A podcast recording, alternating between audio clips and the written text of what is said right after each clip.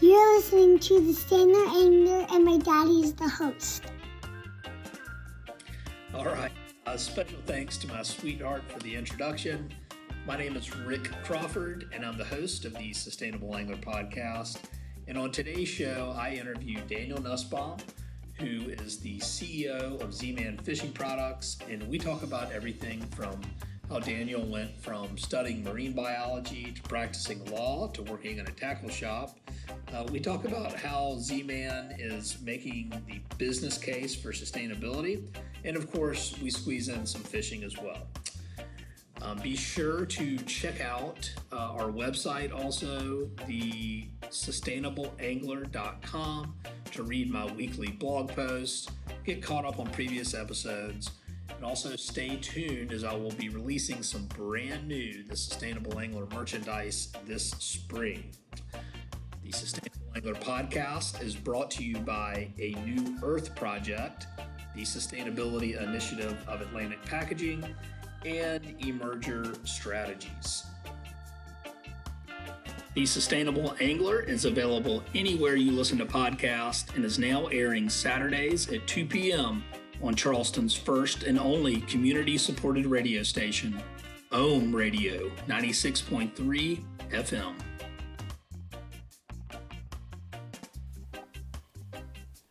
Emerger Strategies helps our clients transform their businesses from a take make waste business model to an environmentally restorative and socially just business model, all while boosting profitability. If you're a business owner who's interested in transforming your company, you can take the first step by completing Emerger Strategies' free, simple sustainability assessment. For more information, visit our website at www.emergerstrategies.com.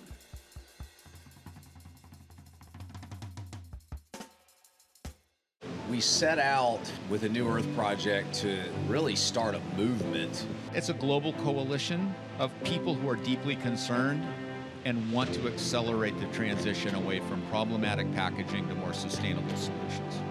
Our entire value proposition was built uh, on helping companies package things better. We were doing sustainability before sustainability was cool. We just called it packaging optimization. And packaging optimization really is about using less.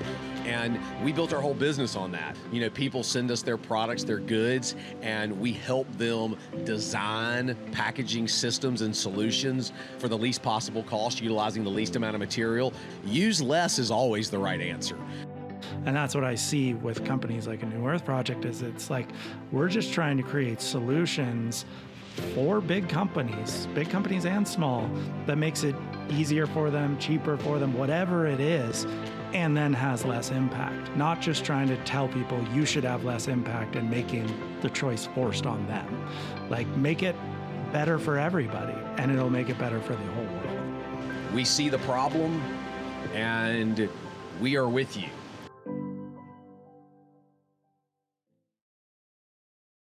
Yeah, it's I guess kind of a long story, but I'll try to make it not so long. So, um, you know, we're located not far from you, just outside of Charleston, South Carolina. I was uh, really born and raised in the area. Um, actually, probably about two miles from where you live, Rick. Okay. Um, and uh, grew up right down uh, Coburg Creek from you, and uh, just got interested in fishing at a really young age. Nobody in my family fished, but I was always passionate about it. Um, you know, fished every chance I I could, whether it was off of the beach or in a pond or in a, you know, at a neighbor's dock or something like that. Um, and really got into it as I, you know, got in, into my teenage years, worked on, uh, you know, some offshore fishing boats in high school and college. And that kind of led me to studying marine biology and environmental policy in undergrad. But I uh, kind of did a U turn um, after that and ended up going to law school really honestly my thinking there was that would get me back to charleston and, and enable me to buy a boat as quickly as possible. Um, and about three years into practicing law i uh, finally reached the conclusion that it just wasn't for me. Um, it wasn't something that i enjoyed. I was you know dealing with people at their worst basically as a as a litigator. Um, and i wanted to do something you know that i really enjoyed and i was passionate about and that was always fishing um, so I uh, left the practice of law. Um, I about six months after I got married, um, and somehow I'm still married and work at a tackle shop at the Charleston Angler. Oh yeah, um, which um, which you may remember um, at the time that I came on board there. They had one store and we're opening a second store. Charleston Angler was kind of a high end, um, you know, fly shop, gear shop, uh, kind of transitioned into you know more conventional gear and lures and even offshore fishing. That's kind of when I came on board, helped them open up their second store and kind of ran both of them. But when I did that, I told my wife that I would, um, you know, give it two years and then kind of decide what I wanted to do when I grew up. Um, and in her eyes, I think working in a tackle shop wasn't uh, wasn't what she had envisioned when she married a lawyer, I guess. But um, um, you know, I started looking at other career paths, and um, you know, honestly, the opportunity to run Z-Man uh, basically just fell in my lap. Um, you know, it's it's a local company, uh, you know, not far from where I live, and uh, Z-Man's been around since 1995, uh, and really, you know, its predecessor was around before then.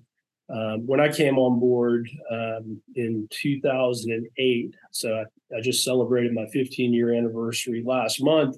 Wow. Z-Man was mainly a um, company that that supplied lures and lure components to other manufacturers. Okay. And the owners of Z-Man, uh, who are local here to Charleston, decided that they wanted to grow the business, control their own destiny, and sell product under the Z-Man brand. So um, I was brought on board about a year after that decision was made to, you know, basically be part of uh, revamping our product line and growing the business. Um, and we've been pretty successful in in doing that. Um, you know, we've gone through. Um, you know, we've moved into a new location um, in the last 15 years, uh, grown our business from when I started. I think we had 22 employees. Now we have um, over 100 full-time employees and another about 140 that do packaging for us at home. So uh, wow. it's grown into a, a pretty big operation. Uh, we do you know our um, a lot of our manufacturing in house, and uh, it's kind of a kind of a, a, cool business, and you know definitely something that I'm I'm passionate about. Was it when you got into fishing that you were just like, oh, like this is like probably got obsessed like I did, right? And you're like, oh, yeah, oh, this is all I want to do, and. and I don't really know the answer to that question because I was so young. I mean, the first you know vague memory I have of fishing, and part of it's a little bit of a memory, and part of it's hearing the story from my parents is you know fishing on the beach at Sullivan's Island when I was two years old, and you know the only thing I caught was a dead crab that I somehow snagged, and from that point on, all I talked about was fishing. I mean, I think I caught my first fish, you know, a bluegill in a pond. I mean, probably most people's first fish is a bluegill in a pond. Right. Um, and you know, I had a, an uncle that would you know surf fish when we were at the beach in the summer, and knew a few other people. And you know, fortunately, it was an interest that that my parents always fostered, even though they didn't fish.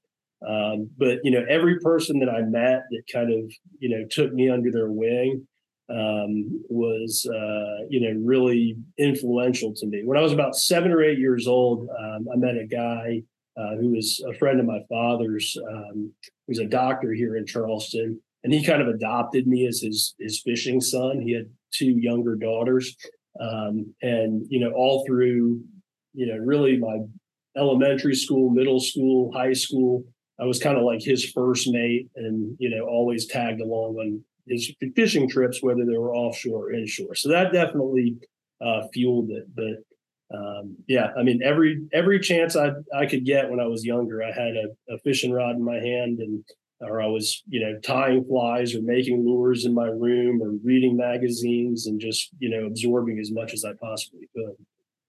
Yeah, um, yeah. I think when you when you just when you get into it, you get like obsessive about it, and um, so I can I can relate with you there. Um, but an, another thing too, when we're talking about so this is a random fact. I'm not sure if you knew this, but I worked at the Charleston Angler. Um, I didn't know that. Yeah. Um, for a Christmas season while I was in between jobs. So I was uh-huh. uh, shipping shipping products. So I did I did a small uh, stint at the Charleston Angler probably back in uh, 2013 or 2014, and I'll have to tell you some of this offline because we we live parallel lives with with switching yeah. jobs uh, and yeah. and uh, I'm sure there's some stories there. And actually, there's a pretty impressive list of uh, Charleston Angler al- alumni. Um, there was I was listening to another podcast recently with a few of those guys on there. They were running off,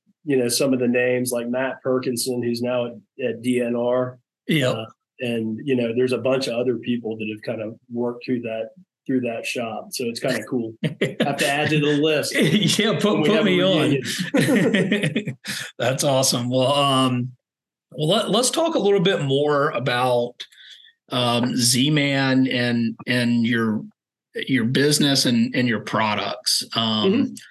You know, I I know Z-Man. Um, I did a little bit of of, of work uh, for y'all a few years ago, and um, so I'm I'm familiar with your business. But let's just pretend that um, you know the, the listener isn't isn't familiar. What are what do y'all sell? Um, what are some of your best sellers? What types of uh, what are, you know? Just that, that that general rundown. Sure. Yeah. So primarily, we're a fishing lure company.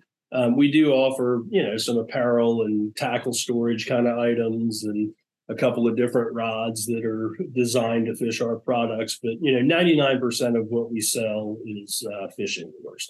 And um, you know, I'm a, a passion. I mean, I love all kinds of fishing. I mean, whether it's you know fly fishing in the mountains or freshwater bass fishing, but I'm primarily a saltwater guy living on the coast here. Um, but one thing I realized uh, pretty quick when I started here, if you want to sell fishing lures, you know, you have to be in that um, that freshwater, you know, bass fishing world, largemouth and smallmouth bass fishing. So that's been our real focus. I would say probably about 60% of our business is um, you know freshwater bass fishing. About um, thirty percent of it is inshore saltwater uh, fishing lures, and about ten percent of it is international business. We've got um, distributors in about uh, thirty-five or forty countries around the world. Um, in terms of our product line, about half of what we make and sell are uh, soft plastic fishing lures. And uh, one thing that's really kind of put Z-Man on the map is our um, our soft plastic technology. Um, we sell um, our baits under the ElaZtech uh, trade name, but it's a, a thermoplastic elastomer uh, rather than PVC uh, that other companies use. So we've kind of developed those uh, proprietary materials and manufacturing techniques. Uh, really, over 20 years ago, uh, those were developed here and we're the first company to uh, to produce or, and sell a lure made out of that type of plastic. I mean, now we've seen you know other factories in China, you know, copying us and making really similar products. But that's one thing that kind of put us on the map. So that's about half of of our business, um, our soft plastic lures, and then the other half are just other.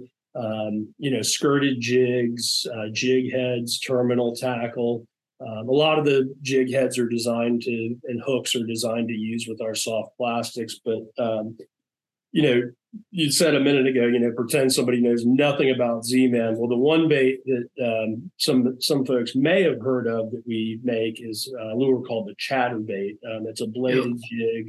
Um, it's like a you know jig head with a blade attached to the hook eye, basically that vibrates and has become a um, you know, really a staple in the bass fishing world. And we've got several patents on that, and that's been a big part of our business as well. So between, you know, our plastics and chatterbait, that's what's kind of put us on the map. And we're really, you know, broadening our product line now and, you know, starting to make some hard baits. One thing that's been really successful for us over the last two years um, are some smaller baits for panfish and crappie, which that's a you know, kind of been surprised at how large of a market that is. So we're trying to branch out now that we've become a little bit more established, and and that's that's really kind of the fun part of it is growing the product line.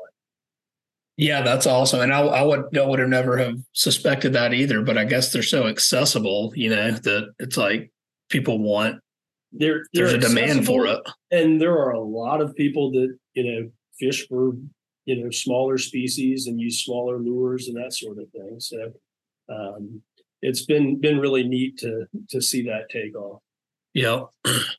Well, um, one of the the the things that I wanted to talk about also today is, you know, kind of, hey, when I got into fishing, like, you know, for me, it was, I got really um, obsessed with entomology because I kind of, well, I, I, grew up, you know, spin fishing and bait fishing mm-hmm. and everything else. Um, but I got into trout fishing and started learning about entomology, and that was like just real fascinating to me. Um, just learning about a different type of species that I grew up fishing and their environment.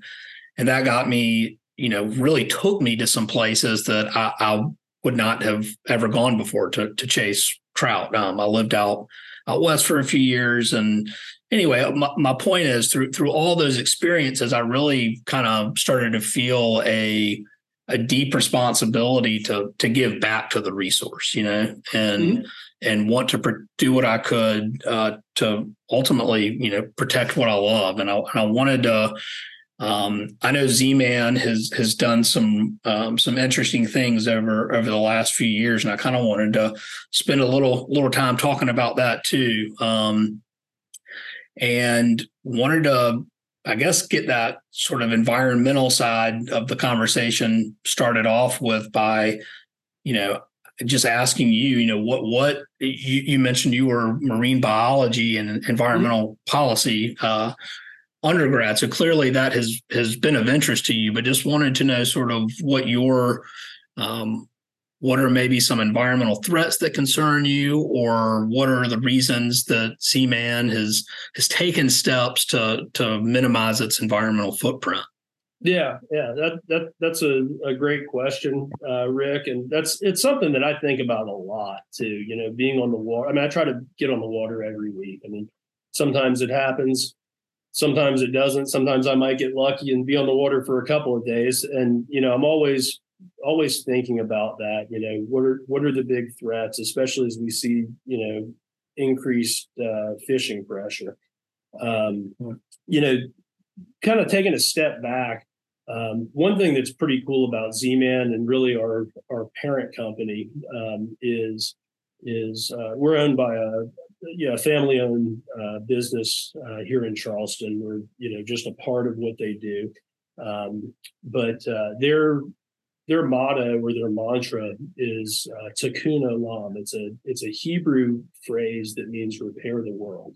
Um, so wow. you take the you know my background in biology, environmental policy. Um, actually, one of the reasons why I went to law school, um, in addition to you know wanting to get back home and buy a boat, was you know I was initially interested in environmental law until I realized that it was a lot of you know reading through regulations and wasn't the most you know exciting thing in the world. So you know between you know our parent company and this Tikkun Olam slogan that they live by, and the things that are important to me, um, you know, improving our fisheries, improving the environment, um, you know, leaving less waste. Those are all things that are really important to us at Z-Man. Um, and that's reflected, you know, both in our product line, um, you know, our practices here, some of the changes that we've, you know, made to our operation that you've been involved with, Rick, um, and also to some of the, you know, organizations that we affiliate ourselves with too. And what what are um, what are some of the like from a product standpoint? What mm-hmm. is um, you know, and, and maybe it might be helpful too for just for for context for everyone listening. When when I when I talk about sustainability, you know, like what mm-hmm. does that mean? Um, what that what that means is the company's environmental footprint and also like social impact. Mm-hmm. and and ultimately um, if you minimize your environmental impact and you and, and you have a positive community impact um, you can enhance your bottom line. That's called the the triple bottom line. And that's just for for listeners who are going what what do we mean by sustainability? That's that's really what it means. Um, right. and so with with having that context you know what, what is the uh, from from a product standpoint what are th- what are some things that y'all have done to to minimize your environmental footprint yeah so i mean our product itself is you know inherently more sustainable than you know most other fishing lures. Um, and by our product, I mean our soft plastic um, ElaZtech material. Um, and I mean, I think that's you know really a major contribution, and you know exposing you know the fishing world to that to a different type of material. I mean, the real benefits there, Rick, are you know our material is. I mean, we say it's it's ten times tougher than standard plastics, and it's probably more than 10 times tougher. I mean, you could take one of our baits and you can take a three inch bait and stretch it to three feet. Um, you know, that's great that it's stretchy, but you know, where that impacts sustainability is the fact that, you know, an angler can use one lure, you know, all day. I mean, I've got lures tied on now that I fished for three trips in a row and probably caught 40 redfish on. Um, right. And you know, you're not going through these plastic lures that are only lasting for one fish or one bite. They're not getting torn off the hook. They're not ending up, you know, littering the bottom of you know lakes and waterways where they can leach harmful chemicals into the water or where they can be ingested by fish and cause, you know, reproductive harm, that sort of thing. Um, you know, unlike other soft plastics, our material is 100% non-toxic, um, so it's not going to harm fish or other wildlife um, you know, with any chemicals that are in it. And it also floats. So it's going to float up to the top, to the surface, you know, where it can be retrieved easily. Um, it'll, you know, the wind will blow it to the side of a lake where it can be picked up. You know, it's not going to sink to the bottom and, you know, cause harm. You know, for an extended period of time. And that's that's something that's, you know, the fishing industry has come under a bit of fire um, in recent years with you know soft plastic lures that have been discarded and that sort of thing. Um, so it's pretty cool to be making you know a positive impact in that area. I mean, I think a lot of you know anglers out there recognize that as more of a um, you know a functional aspect of our lures um, rather than you know something that's you know achieving sustainability but it, it is uh, it is making a difference. And in fact, there are lakes and private lakes in Texas where you know the owners of the lakes have you know banned all other types of soft plastics other than ours because you know they've seen the harm that it can cause to fish there. Really, that's mm-hmm. wild. Yeah, yeah. Uh, so the well, that's super cool. So I mean, and and I think too that you make a really good point talking about like, hey, my customer may not necessarily be seeking out my product for like the sustainable attributes of the product, but it's an added benefit and and and it, and it sounds like that plastic maybe being designed with being non-toxic in mind. So it was kind of like driving innovation and then you found out oh this is actually super durable and stretchy so we can fish it longer which makes it uh, you know, it makes it better for the environment ultimately. What else is Z-Man um, doing on the on the sustainability front that um, that maybe some folks might not know about? Yeah, so you know, one thing that we did, um, you know, this has really happened in the last three years, but um, you know, we added a solar array um, to the roof of one of our warehouses um, and, you know, obviously there is, you know, a financial benefit there. I mean, we're running, you know, heavy machinery. And I mean, there was a time when our power bills were, you know, seven, eight, nine thousand dollars a month. Um, they'd probably be higher now that we're, you know, running our machines more. But um, you know, we've basically gotten to a point where we're um, you know, probably generating about you know ninety percent of our power needs um, through the through the solar array, um, which is pretty amazing to me, and is a much better result than what I had anticipated. Um, in fact, I think the first year um, we actually you know made a little bit of money selling the power power back. Um, but uh, you know since then we've kind of ramped up our machine usage but uh, it's it's pretty neat that we are you know harnessing the power of the sun to make fishing lures and you know not pulling power off the grid um, and you know using using solar power for everything that we're almost everything that we're doing now. Um, and i mean that that's something that is so i used to install solar panels and i'm just you know that's i'm obviously in with Emerger Strategies in the sustainable sustainability world. That's what I do, but it's still always fascinating to me. and I and I really want to just highlight how incredible this is, just from a from just an economic bottom line perspective. Mm-hmm. Like it, it cut ninety percent of your power needs. So let's say that y'all are doing, uh, I don't know. I'm going to be I'm gonna have to pull up a calculator. I'm not very smart, but let's just call it eight thousand a month. Okay. Yeah. So eight thousand. That's around a hundred grand a year in power. Okay. So you got about a hundred grand a year in savings from solar and and solar power uh, causes no air pollution. Right. So it's a it's an environmental win and it's an economic win. I mean, and that that is the power of sustainability. You know, I mean that that that is the business case for it. It's Mm-hmm. going, hey, we can minimize our environmental footprint, improve our economic bottom line. That's it's it's a win-win. Yeah. yeah, When, when we looked at the numbers and, you know, I mean, there were, were tax incentives involved and things like that. But uh, yeah, I mean, it was about a five or six year payback. And to us, that was a no brainer. Um, you know, normally, I mean, you look at something and, you know, five or six year payback and you might kind of hem and haw about it a little bit. But, you know, the fact that, you know, we were reducing emissions by doing that, you know, made it a no brainer. Yeah. yep, yeah, and I mean the I think the another obviously huge component. If there's any you know business owners listening to this and are going, hey, you know, we got to think about doing this. Another huge, uh, I guess, hurdle that you don't have to worry about is if you. It's, it, it makes the most sense if you own the building, you know, Right. and, and otherwise it, it's it can be tough um, and may not, not even be doable with with a landlord. But if you own the building and you consume large amounts of of energy, you have a big energy demand. It, it is certainly worth exploring. And I mean, this is like the perfect business case for it. You eliminate a hundred grand off Yeah. Yeah. off your bottom line. It's crazy.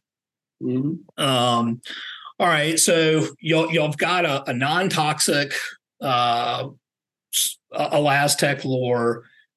You're reducing your emissions with solar, which has also had some huge cost savings. Are there any other environmental uh, sustainability type initiatives that y'all are y'all are working towards? Yeah, I mean the, the other big one for us um, is um, you know reprocessing our waste material. Yep. Um, you know, in a typical soft plastic manufacturing environment, um, you know, all of the waste material is basically scrap and gets discarded. Whether it's um, and I think it's a little bit tough to um, understand how much waste is generated without seeing an injection molding operation. But basically, you know, we've got these, you know, molds that are about 36 inches long that crank out anywhere from, you know, 20 to 80 baits at one time. And in order for the plastic to flow in all these little mold cavities, cavities, there's a, a runner that the material runs through. Um, and so the, the material that remains in that runner just gets discarded if you have you know a bait that um, you know isn't perfect isn't sellable which happens you know quite frequently um, then that gets discarded um, you know for other soft plastic manufacturers that just you know basically ends up in the trash. Um, because of our material it's a um, thermoplastic elastomer. Thermo means heat. It can be you know melted down uh, reprocessed recycled um, you know, numerous times. And so we um, actually save our scrap material and are able to reprocess, you know, about 50 to 60% of it um, into, into new baits. Um, you know, it depends a little bit on, on, you know, if it's a, a two color bait, the colors can kind of mix and we can always reuse that. We're- the most popular bass fishing color is a color called green pumpkin. So I don't know why they call it green pumpkin. It's basically a, a dark green with, with black glitter in it. But we Sounds running good. that constantly and we can just grind that back up and, you know, mix it, you know, 50 50 with some fresh material and reuse that. Or, you know, we save a lot of our waste material that can't be uh, made into new product and use it, um, you know, to flush out our machines when we're when we're changing colors rather than using uh, virgin material. So we've really made an effort um, to you know reprocess as much of our scrap and waste material as we can. Um, by the time uh, something is discarded here, it's usually been through our machine at least two times, sometimes more. Yeah, which is, I mean, which is awesome, right? Because I mean, a, a, a, normal, or I don't want to say normal, but you know, you, you think of because I, I, when I came to Toriel's place when we were starting to do a little work together, and the uh, I had never been in a facility like that, and it was super cool. But to to to put it in perspective, you know, you're you would just think, okay, well, this is the sort of the the byproduct, right? You know, it's like I got mm-hmm. the lure made. And the rest of this is, you know, what are we going to do with it? You know, we, we can't do anything. And the fact that y'all took those extra steps to see, hey, could this be reprocessed and made into to new material? You know, the, the that kind of thinking um, is in in what I see and uh, working with clients and and reading about other companies that are doing cool stuff and sustainability is that it it it drives innovation you know mm-hmm. and i mean that that there's something to be said for that and i feel like not a, not a lot of people or enough people know the things that z-man is is doing kind of in in the background that are better for the environment and also moving an industry forward and, and in the right direction and, and has established itself as, as a real leader in in my opinion Yep. And and you know the one the one thing that I really hope to accomplish, you know, in the next couple of years is, you know, figuring out what to do with the rest of that material, or even after it's been run through our machines. I mean, we're constantly, um, you know, just the, the other day we were experimenting with, you know, a potential application outside a marine application outside the fishing lure space to you know reprocess and you know actually manufacture something a consumer product from our scrap material which um, you know is important to us you know. I mean yeah we want to add to our top line and our bottom line but you know really the whole point of that exercise is to figure out something to do with that waste material. Yeah. Yeah and i mean i think the um in in some cases it depends on the the product, but I mean, you know, if you're a manufacturer listening to this and you're like, hey, what can we do with this waste? It, it's worth looking into if there's buyers for it. You know, yep. um, I mean, you you could potentially. It doesn't always work out that way, but if you haven't, um, it's definitely worth exploring to see because you could even create a new revenue stream, which again is that win-win that we're talking about with sustainability. It's like, okay, this we could potentially make money selling our waste product that's reducing the waste sent to the landfill, that's you know that, that's what you're looking for. Mm-hmm. Z-Man's got the non-toxic product. Uh, Solar is minimizing waste sent to landfill. All all positives on the environmental side and economic side.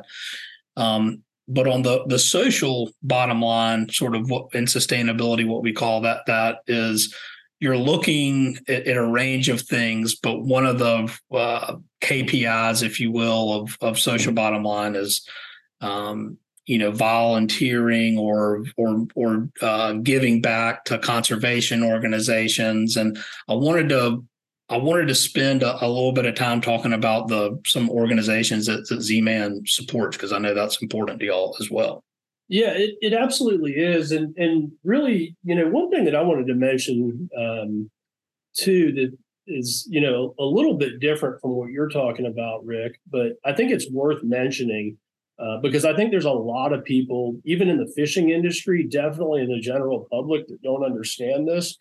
Um, but um, you know, one thing that, and, and, I've given a couple of talks um, about this to um, you know different state agencies, um, the uh, Southeast uh, Organization of Fish and Wildlife um, agencies, and a couple of others. But um, you know, in one thing I always mention when I when I give these talks um, about this is a book that you gave me when we first met, and that's Yvon Chouinard's book. Um, yeah. You know, with the concept of of one percent for the planet um, you know that really you know i read that book cover to cover within days of you giving it to me and it really made me think about things and but the one thing you know when i closed that book the one thing that i that popped into my head um, you know with the idea of giving you know 1% of your uh, profits or you know 10% of your revenue you know back you know to sustainability causes um, is you know we're actually already doing this. Um. And the way that we're doing that is through, um, I mean, through the federal excise tax program. Uh, a lot of people aren't aware of this, but um, you know, all fishing tackle sold in the United States, you know, the manufacturer has to pay a 10% tax on all of their sales. Um, that money goes to the Fish and Wildlife Service, is distributed to the states, and I think it makes up about 50 to 60 percent of the, most states' uh, Department of Natural Resources operating budget. And they're doing, you know, things like, um, you know, running fish hatcheries and you know promoting you know running aquatic uh, education programs and doing all sorts of great things with that money um, but you know that's something that i think um, you know not just z-man but the entire fishing industry um, you know contributes that i think is probably worth mentioning because it's you know it's not insignificant. Again you know 40 to 50 percent of um, of these uh, you know state budgets are are you know getting funded by these excise tax dollars. Um, and you know some of it goes to enforcement and building you know boat ramps and things like that but a lot of it goes you know right back into into helping you know rebuild and improve our fisheries. Um, and you know not only is it important to understand that that's a way that manufacturers like z-man are um, contributing but I think that it's important also because there's so much, they call it tax slippage, but it's basically there's so much fishing tackle sold in the United States where that tax isn't being paid. You know, whether you're buying from a Chinese company on Amazon or from, you know, Alibaba or, you know, from a small, you know, lure maker that may not, you know, abide by those rules by the tax rules. So, I mean, I think it's important to support, um, you know, reputable fishing tackle manufacturers because that money goes right back into our resource. Um, so I, I just wanted to mention that. I know it's getting a little bit off track, but uh, that's a way that you know not just Z-Man but all fishing tackle companies in the United States are are giving back. Well, well, I know. I mean, I, I think it's important because I think you know most people don't you know don't know that that's a, a cost of doing business that that fishing lure manufacturers do and and and and uh, I think the benefits of like kind of put this in perspective. If you're saying, you know, hey, it helps fund DNR, we'll we'll keep it local here to Charleston, but you know, DNR has an incredible uh, oyster shell recycling program. Mm-hmm. And uh, some of that funding is is coming from supporting American fishing lure manufacturers. Am I wrong in making that yeah, connection? That, that, that's exactly correct. And, and here's an example. I was uh, two weekends ago. I went fishing um, here, you know, up the up the Cooper River uh, into some brackish areas, and I mean, it was it was a, a fantastic day. Uh, I mean, we caught you know trout, redfish, flounder, um, a largemouth bass, but we caught you know probably six or seven striped bass. And, you know, I was talking with the guy I was fishing with, he was friends with the folks at DNR. All of those striped bass that are in that river and in a lot of our coastal rivers here are stock fish. Um, you know, so that's, you know, basically our tax dollar, our excise tax dollars going to support those stocking programs and, you know, create it, it's basically they've revived a fishery. I mean, those fish were essentially, you know, extinct. Um, and they've you know revived that fishery through stocking, and that the money for the stocking programs comes from when you know somebody walks into a tackle shop and you know buys a pack of hooks or a rod and reel. Wow, well that's cool. No, I'm I'm glad you brought that up because I I I, I would be willing to bet you know most folks are, are, are unaware of that mm-hmm. that companies are, are doing that um, and already giving back are there any other sort of conservation organizations that that that Z-Man supports? Yeah, absolutely. Um, you know, one that we've um, that we've really gotten behind um, in the last few years is Captains for Clean Water um, yeah. Down in Florida, and I know that you're probably familiar with with Captains for Clean Water and and the work that they're doing, as well as the the issues that they're facing um, in Florida, whether it's you know in the Everglades and you know the southern part of the state with um, you know Lake Okeechobee discharges and and you know water quality issues, you know, related to red tides and things like that, or you know, septic tank issues. I mean, they've got a host of, of issues, and you know, Florida is the number one um, number one fishing state, so you know, it's very important. So we've um, you know been partnering with those guys over the last few years. We're actually working towards uh, you know bringing them up here to Charleston in a couple of months and, and hosting an event with them up here to kind of raise awareness. Um, we really like what they're doing. Uh, we work a lot with, um, you know, some of the CCA local chapters. Um, you know, CCA, I, I really like working with them on the local level because, you know, you mentioned, you know, DNR doing, um, you know, oyster, um, oyster habitat kind of replenishment. Well, that's something that our local CCA chapter here, you know, in in uh, our East Cooper chapter in Mount Pleasant, where I live, you know, something that they're actively engaged in. So, you know, a lot of smaller kind of grassroots kind of organizations like that. Um, the other thing that we've taken on um, over the last few years, um, you know, for us, um, and you know, with my background in um, in marine biology, I mean, I think that you know the solutions always start with with research. Um, and uh, we've got a relationship with the um, University of Florida's Marine Lab in, in Cedar Key, um, Florida. And we've, for the last few years, we've been endowed a graduate um, research assistantship um, at, uh, at Cedar Key Lab. And it's been specifically, the, the research project um, has been specifically, you know, focused on on uh, game fish and improving their fisheries now. The the graduate um, uh, research assistant now is working on uh, snook research.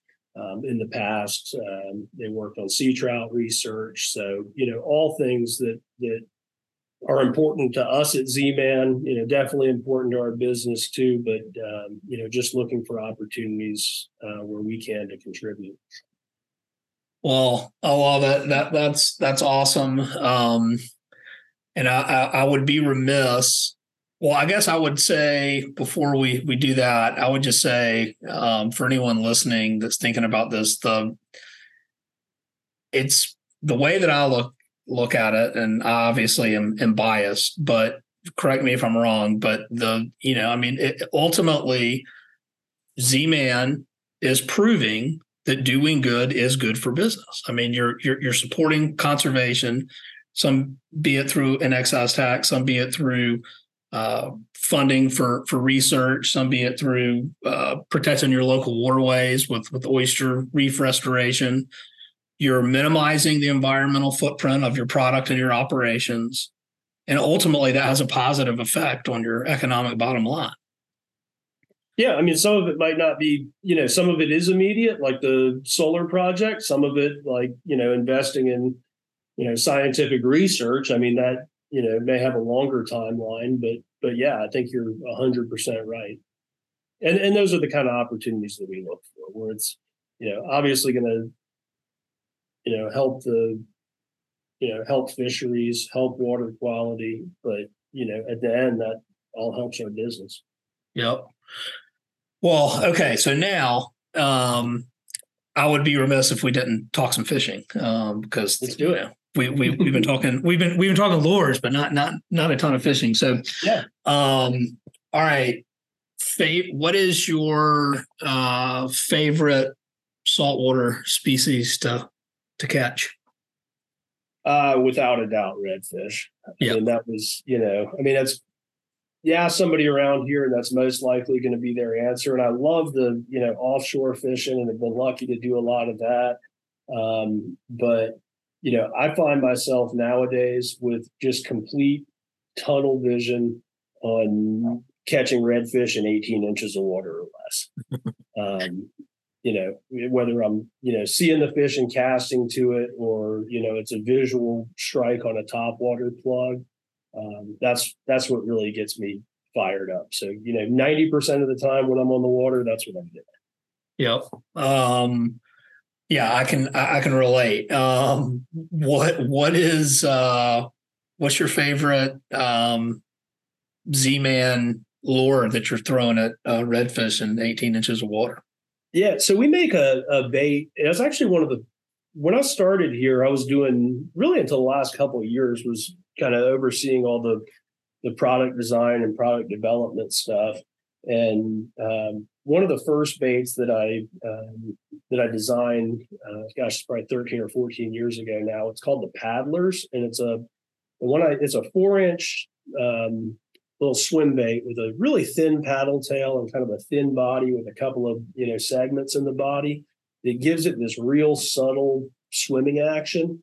You know, most paddle tail swim baits, it's kind of an aggressive action, and um, I wanted something that you know had a little bit more action than like a like a jerk shad or a, a zoom fluke or something like that, but not enough to spook our fish because they can get pretty finicky. And I feel like if I'm throwing that four inch PaddlerZ and we make a color called redfish toad um, that uh, that we came up with a few years ago, and if I'm I'm throwing that, and if I'm not getting bit, it's more likely than not that that fish probably isn't going to eat. Uh, there's times a year, you know, we're getting to the time of year when the water cools down and we'll start throwing some smaller stuff. But you know, for 10 months of the year, that's the most effective our hands on. All right. And um, so that's salt water. What about uh, fresh water? Yeah. So, um, you know, if you had asked me what my favorite fish to catch overall is, you know, not just saltwater fish before, I probably wouldn't have said redfish, although it's a close call. But um, the last few years, I've just become obsessed with smallmouth bass fishing. Oh. Um, which unfortunately we don't have smallmouth bass here in the low country. There are some up up towards Columbia uh, and a little bit past there, but uh, we we kind of came up with this um, I, I, guess I'd call it a, a, system. I mean, it's a jig head and a soft plastic um, called the Ned rig, which you know most bass fishermen are, are familiar with it. It's basically just a really small jig head, you know, size one or two hook, you know, light jig heads, tenth of an ounce, fifteenth of an ounce, and a really small little, um, you know, two point seven five inch uh, stick bait, um, soft plastic, um, you know, stick worm kind of lure. And when we were kind of exploring that project, I met a guy um, who invited me to go fish with him up at Lake of the Woods in Canada. Um, and that was probably eight or nine years ago. And I was immediately addicted to smallmouth bass fishing. I mean, they they fight hard. They're plentiful up north. Um, I mean, we've had days where we catch, you know, one to 200 smallmouth bass, all on light tackle. And it's just, it, it's just an absolute blast. So I try to make a trip up north every summer to smallmouth bass fish. Um, happens about every other summer, but if I can pack about 500 smallmouth bass into a week, then I'm pretty happy for the rest of the year. yeah, um, I would be too. Yeah. Um, well, th- all right. So this leads me uh, to, uh, I guess one of one of the last questions because we're we're running out a little bit of time. But um, you've had an opportunity to travel some to fish. It sounds like you just mentioned Canada.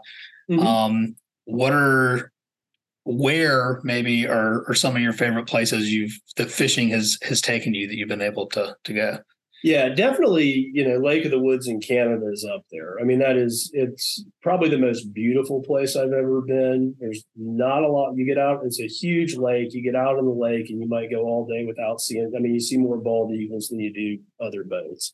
Um, so that's definitely a cool place. Um, I love going um, to Louisiana, you know, Louisiana Delta, that uh, Venice area. Um, been really fortunate to have gotten to go down there um, a bunch and fish. Um, and, you know, the, the fishing for redfish is phenomenal. The offshore fishing for tuna and stuff like that. I mean, you can catch fish of all sizes down there it's actually, you know, a little bit bittersweet talking about it because that fishery is under so much pressure just between, um, you know, the erosion issues they have down there and they have, you know, commercial menhaden trawlers everywhere and, um, you know, not a great catch and release ethic, unfortunately. Um, but that's a really cool place.